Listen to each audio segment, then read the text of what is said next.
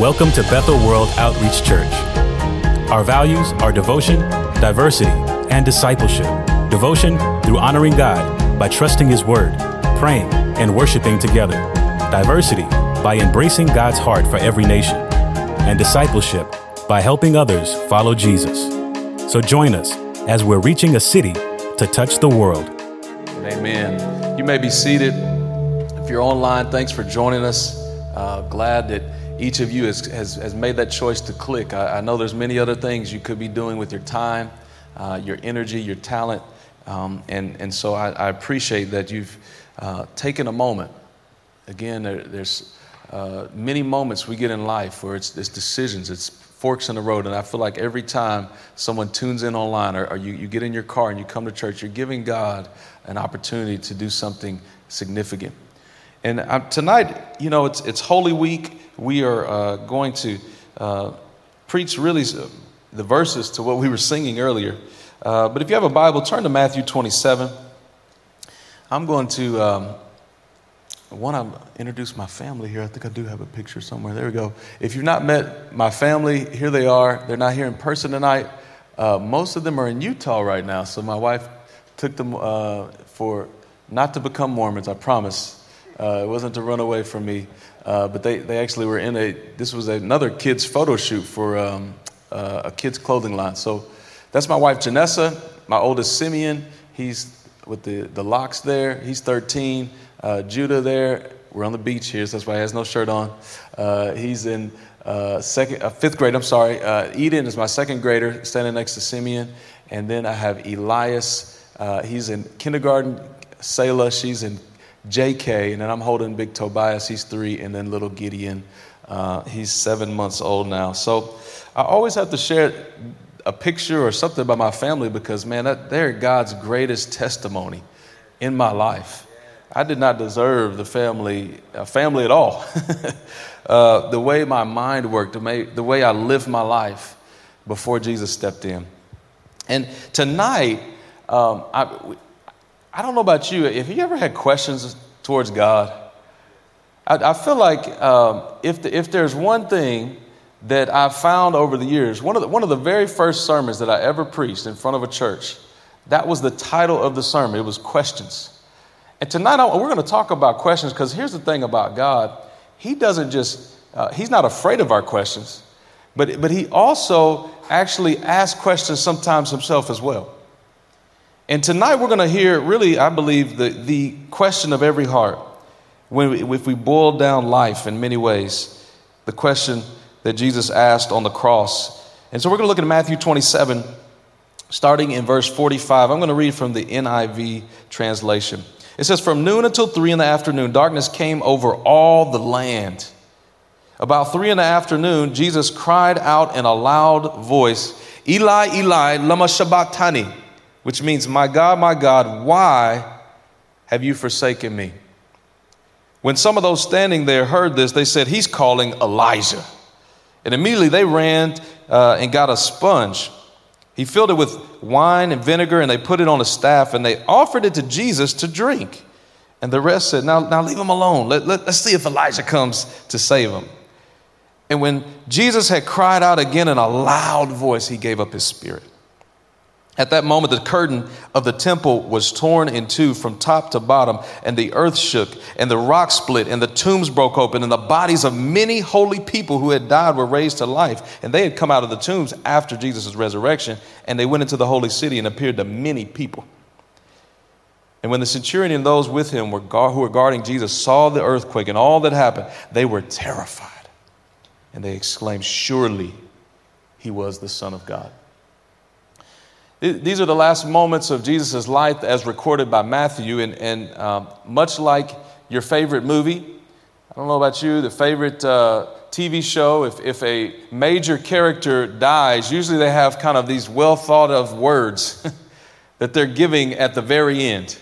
Famous last words, famous moments of, of them kind of passing on information or telling someone they love them or looking them in the eye, looking someone in the eye and giving some, something memorable and for Matthew, he's recording this, this memorable moment of what Jesus cried out on the cross. And tonight we're going to look at this, this question, this cry of his heart. Because I feel in, in many ways, um, this is important last words. The reason why Jesus' last words are important isn't just because he's dying, it's also because he is, Jesus is God's first word to us. If there was one thing that God wanted to communicate to all of humanity is that God has decided before that we had took a breath, before we, we had a problem in our life, before we, we, we decided that we wanted to live a different lifestyle or a way of living or wanted to get our way forward in life, before anything happened in any of our uh, spheres, that you know what? He was going to speak His word.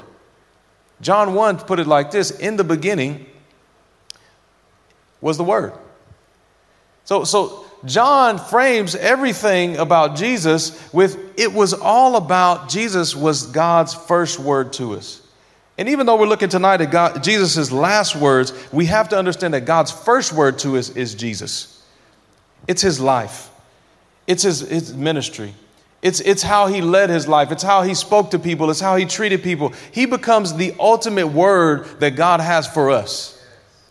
And so tonight, it, it, we, we start there. And it, let's look, though, at what Jesus said in verse 46. Um, it says at three in the afternoon, Jesus cried out in a loud voice, Eli, Eli, lama sabachthani. And, and I love how Matthew, he just breaks it down into both languages. He's, he's writing this in Greek, but he, he went into the, the Aramaic and into uh, the, the kind of heart language of Jesus' cry on the cross. And then he breaks it down into his, his vernacular of the rest of the book, which was Greek. And he, he goes even deeper. and makes sure that we hear what Jesus is saying and understand it.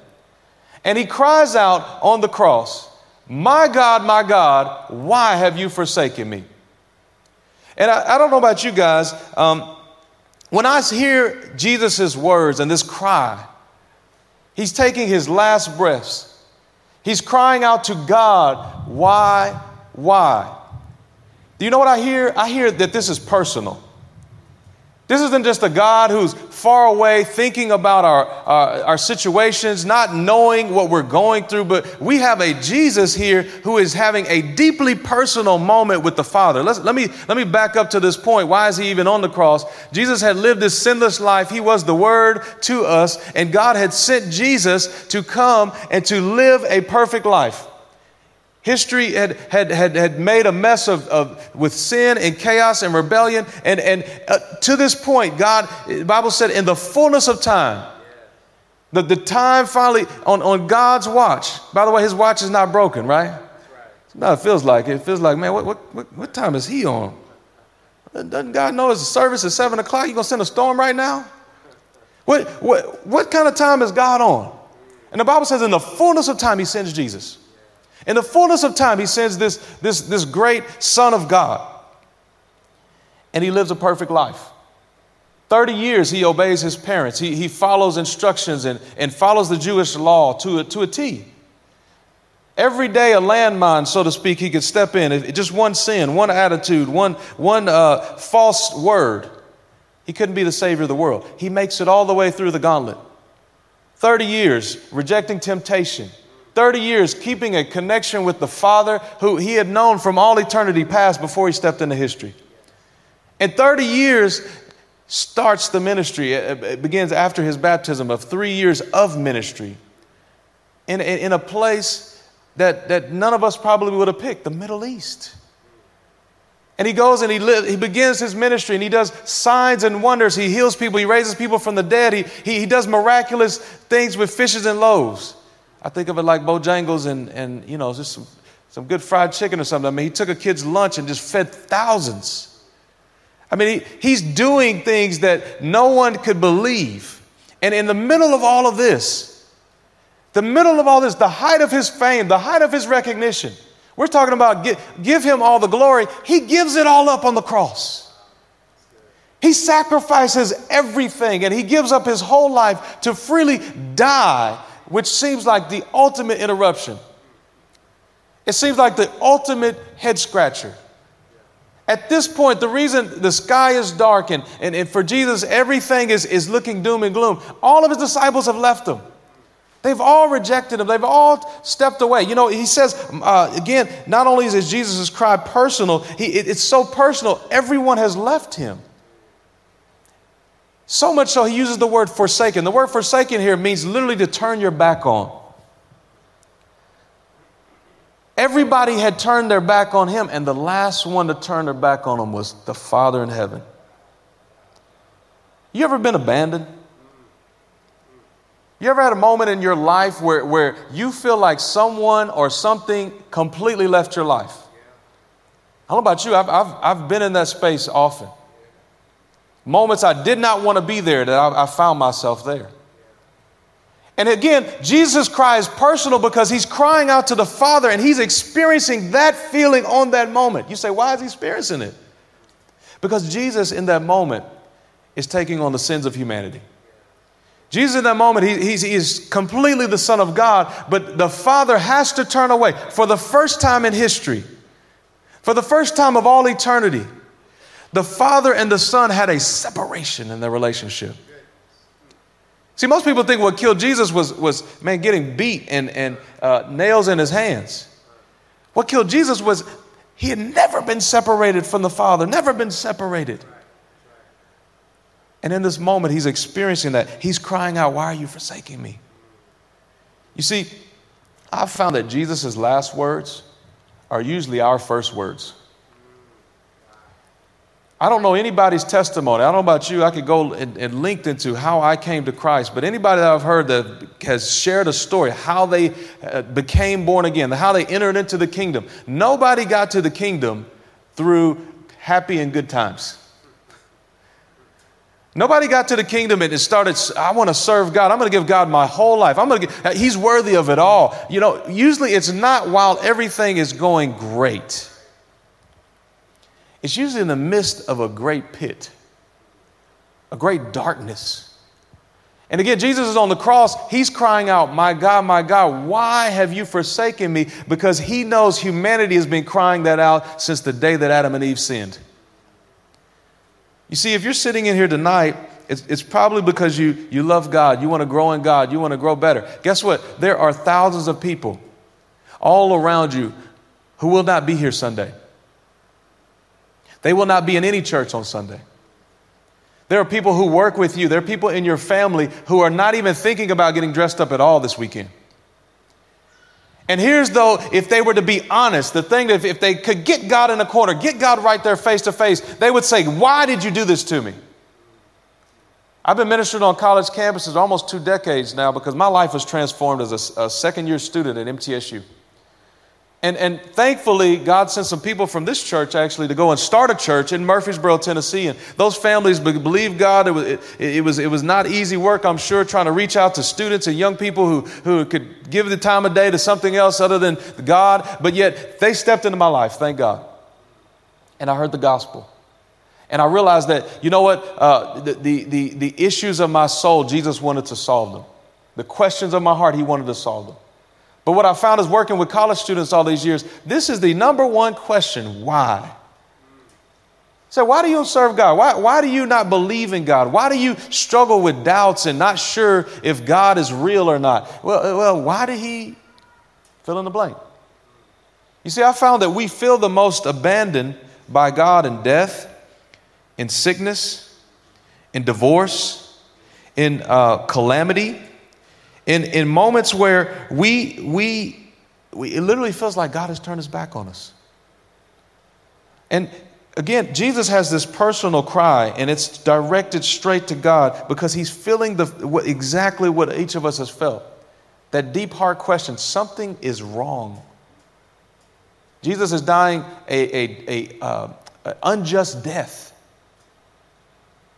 for being righteous but there's something powerful happening. He's doing it in our place. Because here's the second thing not only was Jesus' cry, um, sorry, not only was Jesus' cry uh, personal, it was also purposeful. I love what C.S. Lewis said in The Problem of Pain.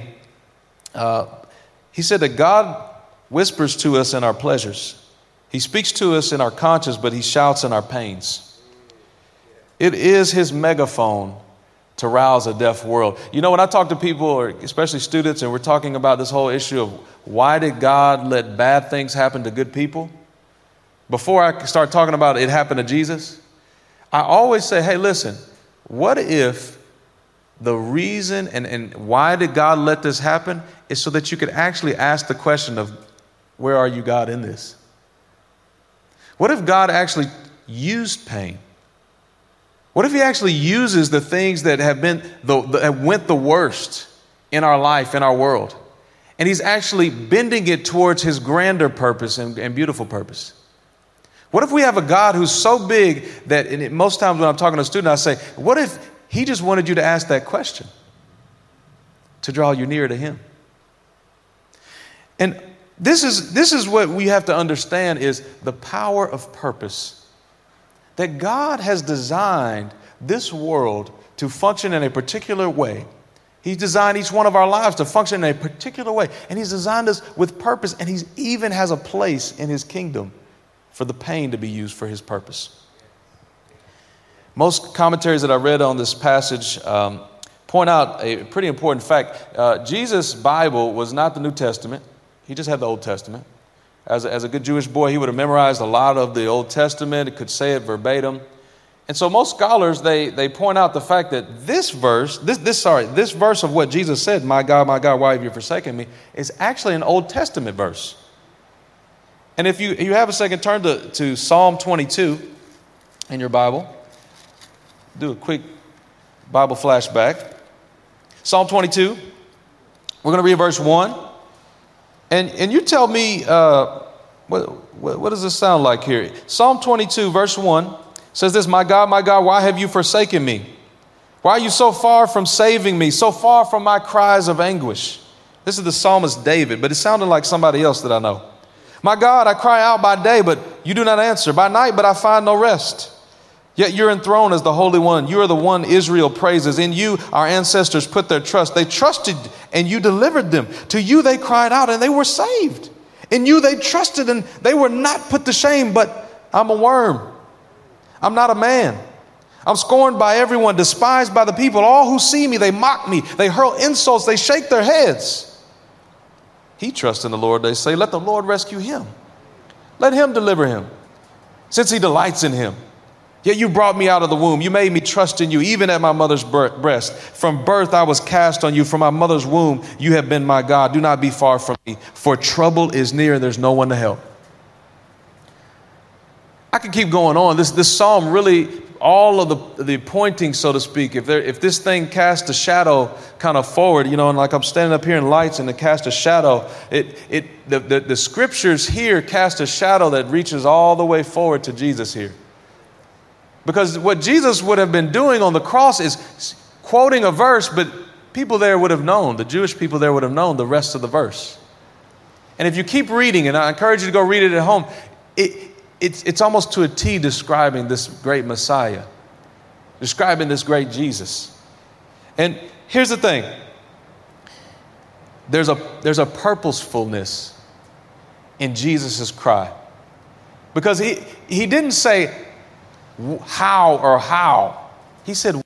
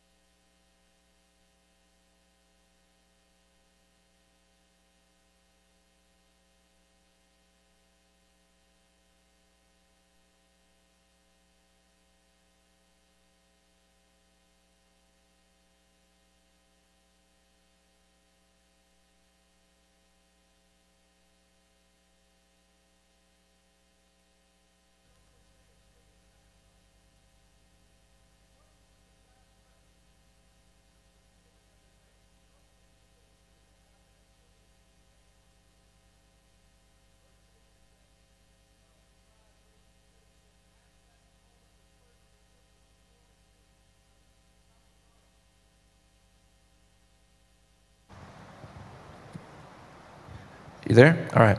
Uh, it says that at that moment, apologize for those online that, that couldn't hear. Uh, the Bible says that in verse 50, at the moment when Jesus gave up his spirit, it says that at that moment the temple was torn. It said at that moment earthquakes started shaking. It said at that moment uh, there's, there's a centurion watching all of this, and he literally says, Man, this guy is the Son of God. You see, this, these three things I'll say uh, are, should be present this weekend. All these three things are present when Jesus is, is, is giving up his spirit, and these are the things we should actually expect to happen in our life. It's because when he's crying out to God, when God ultimately answers the prayer, this is the why. The first thing is that the, the temple was torn. Again, uh, don't have time to go into it all. There was a temple. Uh, Pastor Dave was talking a little bit about it earlier in the exhortation. It, it we, we don't have a, a uh, our building is too small. In fact, our whole land here is too small of what we're talking about the temple. We're talking 33 acres of space here. This was a massive uh, structure. And yet, the, just a part, a small part of it was, was one designation where the presence of God was supposed to be, where, where God could meet with people once a year, and only one person out of all the nation of Israel and all the world, really. And so that, that, that they had a curtain in front of it. The curtain represented that you, could, you were separated from God, that no one could walk into God's presence. But as soon as it was torn from top to bottom, so man didn't do it turn it from the bottom up, it was from top to bottom. Now, not only did we have access in, but God's presence now has access into us, into the world. There's something powerful that's released when Jesus takes his last breath, is now access to God is available to everyone. Not just to one person born in the right family, uh, from the right lineage, from generations past. It is to all of us now. Access to the presence of God. So the temple torn, uh, the, the curtain torn. The second one was that tombs were open. Now, now hear me, it, it, it's pretty clear here. Sometimes people skip over it. It's not like uh, zombies started walking out of tombs now and started, you know, fee, fi, fo, fum. I think a thriller now, Michael Jackson kind of. Uh, that's not what happened. But it said that after Jesus was resurrected, three days later, these tombs that were open, people started walking. Oh, man, whew, what y'all doing out here? What was bright? That was not the time to have real estate near the, near the cemetery. And these bodies of holy people walking around Jerusalem. By the way, there's crowds, so you know it's, it's, it's not completely weird, but they're at a good time showing up. Tombs were open, curtain was torn, and last thing, the lost were saved. I mean, think about the centurion. He, his job every day was to see people killed and tortured. He's standing on watch. This is another day, another person to die, another criminal at the hands of the Roman authorities getting to pay the price in front of everybody. We're going to embarrass them. We're going to, we're going to literally come up with a way to kill them in the worst possible way. And we're going to shame everyone and, and strip them naked. This is going to be the worst death. And he's watching this man die, and he goes, Man, there's something different about how he's dying. And then he feels the difference as the earthquake is happening. And he sees the, the, the way he cries out. He's not crying out for his dad, he's not crying out for his mom, he's not crying. But all he did was talk to God, said, My God, my God, why? And he gave up his spirit. The other two guys, they had to go and help them to die. Jesus gave it up. And he looks at all of this and he says, He must be. Not the Son of Man, he's the Son of God. I'm telling you, when Jesus' cry becomes powerful. The, torn, the, the, the, the thing that's been separating people from God's presence gets torn.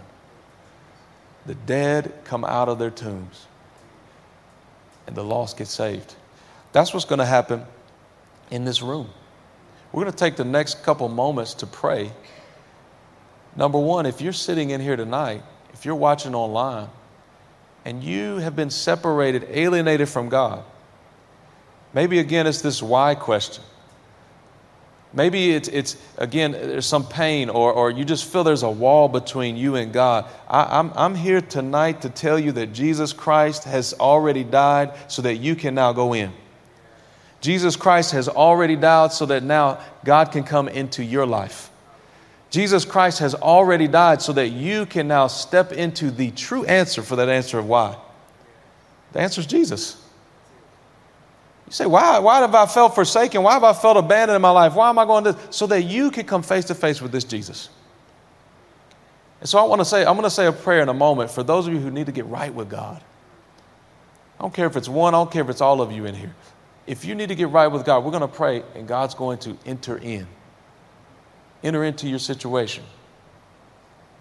The second group of people I want to pray for is those that are going to be sitting to your right and your left this weekend. Maybe it's Friday night, maybe it's Sunday morning. But these three things, I believe that's what God wants to have happen. All, all, all of our services, all the things that we do, the experience even. People are going to get saved at the experience. We're going to share the gospel. Kids and adults. Why? Because Jesus is, he, he's no longer dead, he's alive, but his death did something powerful. It did something earth shattering. It did something transformative. And it's for every person. It's for every person. Let's, let's pray, guys, as we close tonight. Jesus, we just thank you right now that you're here, you're available.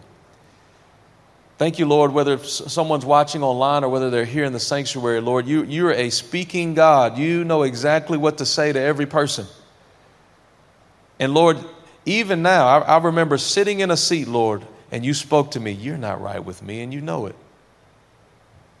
Changed my life forever to hear God speak to recognize my sinfulness, to recognize how I'd been running away from God, trying to cover up with fig leaves, but it wasn't working.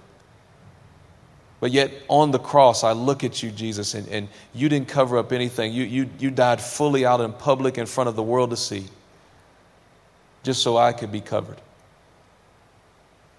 Just for my friends to be covered. You know, if you're, if you're here tonight and you're watching online or you're in the sanctuary, you say, you know what, I need to get right with God tonight. There's been a wall between me and God. I haven't had His presence. I've, I've not known Him. I know religious stuff. I know I'm supposed to say things, do things, but, but I don't know Jesus. Don't know this God. I don't have the peace that surpasses understanding. I, am missing something, and I know it's God. If that's you, I, I want to pray for you. I want you to raise your hand right now because I want to say a prayer for you. Because I believe God wants to save you. If you're online, you could put something in the chat. You can say, Man, I need prayer. Pray for me, please. Because I'm going to say a prayer right now, and it, it could change everything for you. Anyone tonight need to put their faith in Christ. Don't come all this way and not receive what God wants to give you, which is Himself. Lord, I thank you for those that may be online and maybe watching this later, those with their hands up. Lord, I, I thank you that you are uh, a good God who at their worst, you, you gave your best on the cross. Lord, at, at all of uh, all of his disciples deserting him, everyone around him mocking him, taunting him, Lord, he was offering up his life. What a Savior we have. What a friend we have in Jesus. Father, I'm praying right now that you would, you would step into every home, every, every heart, Lord, that knows that they're not right with you, and you would cause the simple turn of them coming to face to face with the fact that they're loved by you. You didn't do it out of spite, you did it out of love. And Lord, because of your great love, Lord, you're covering over their sins. You're providing a way for them to be forgiven. Lord, I pray even now, those that are not right with you, Lord, they would just surrender. You know, if, if you, you have that in your heart, just, just say this simply Lord, I, I surrender. I stop running. I'm turning to you turning away from the sin in my life. I'm turning away from living for myself. And Lord, help me now. I want to live for you. I want to be yours. I don't want to live for, for any part of creation and not live for the Creator. Teach me, show me, Lord, how to live. Send me the right people to help me to live better and make me more like you. In Jesus' name. Second group of people I want to pray for tonight is, uh, again, those who are going to be sitting in this room this weekend. You're praying for yourself, yes, but right now is a moment to step outside of yourself. To say, man, who, who's in a tomb right now? Who do I know is in a dead end space? Who's at work with me? Who lives next to me? Who, who, who goes to school with me? Who, who do I need to pray for right now that I need to invite into this room this weekend, onto this campus on a Saturday for experience? Who, who can I have experienced this power from God? Because I believe God wants to use each one of us. This is not about filling up a room just to fill it up. This is about we're trying to bring people face to face with this Jesus who died for them on a cross. So let's take a moment right now. Let's pray for these that God is putting on our heart. I, I, believe even now God is going to put people in your mind, even if you're online. There's people you're supposed to invite. Maybe you can't join us uh, this weekend, but man, online, you can send a link. You can send an invite. You can send a text. You can say, God, God, will you do something on the other end of this prayer? Will you speak to someone? Will you speak to my coworker, my friend, my family member? Will you have your way in their heart? Lord, we thank you right now for these that you're putting on our heart, faces we're seeing, people we need to reach out to, people we haven't talked to in a while, people we've been avoiding talking to, been afraid maybe to say something at work or at school. Lord, thank you that you're going to have us push through fear. Why? For love. You were forsaken so that we could be accepted. Lord, and, and likewise, there are people that right now they feel forsaken by God, but Lord, you've accepted them already. Hallelujah. They're already accepted in Christ. They just don't know Christ yet. So, Lord, will you, will you uh, give us real opportunities over these next few days with our neighbors, with our, our friends, our coworkers, our family members, strangers even that we, we come across. Lord, not just inviting them to an event. Lord, we want to invite them to you. We want to see them put their hand in Jesus' hand. Lord, thank you for your powerful cry, your purposeful cry, and for your personal cry tonight. Lord, let that be the cry of our hearts to see that cry answered. In Jesus' name, amen.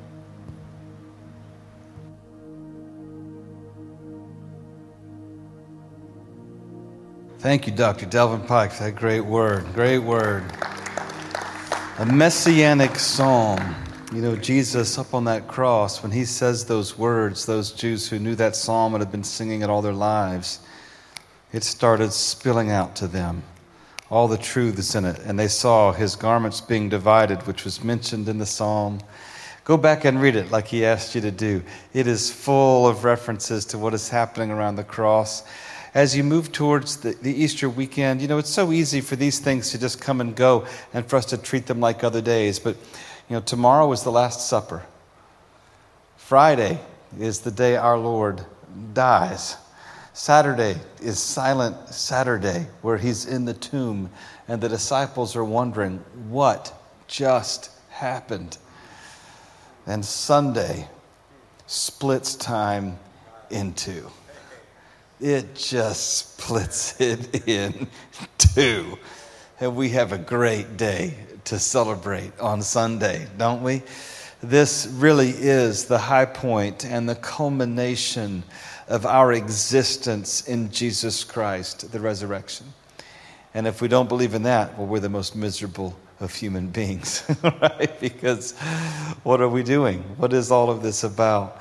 But it is the greatest hope possible resurrection to eternal life. Um, I do hope you listen to, to Pastor Delvin's uh, urgent plea. I had names come to my mind. One of them I was just speaking with yesterday. I kicked myself as I walked away. Here's a man uh, who, in his only time with his sons, a, a divorced situation, is drunk as a skunk. Uh, and they're playing a game, and he is too drunk to play and I'm talking with them, and I let the moment slip. And afterwards, I was thinking I should go back, but then I felt too awkward. So I'm praying for the Lord to give me a chance with that neighbor again. Here's a man who desperately needs the Lord, who doesn't really have hope right now. He's drinking himself into the land of numb, even in his only moment with his boys. And there are people like that dotting every corner of this town. Uh, they need the Lord. It's not just a thing we're saying, they need the Lord. But you know that. You pray, we're praying. I have every confident hope many people's eternity is going to be changed this weekend. Are you hoping with me? Believing with me? Praying with me?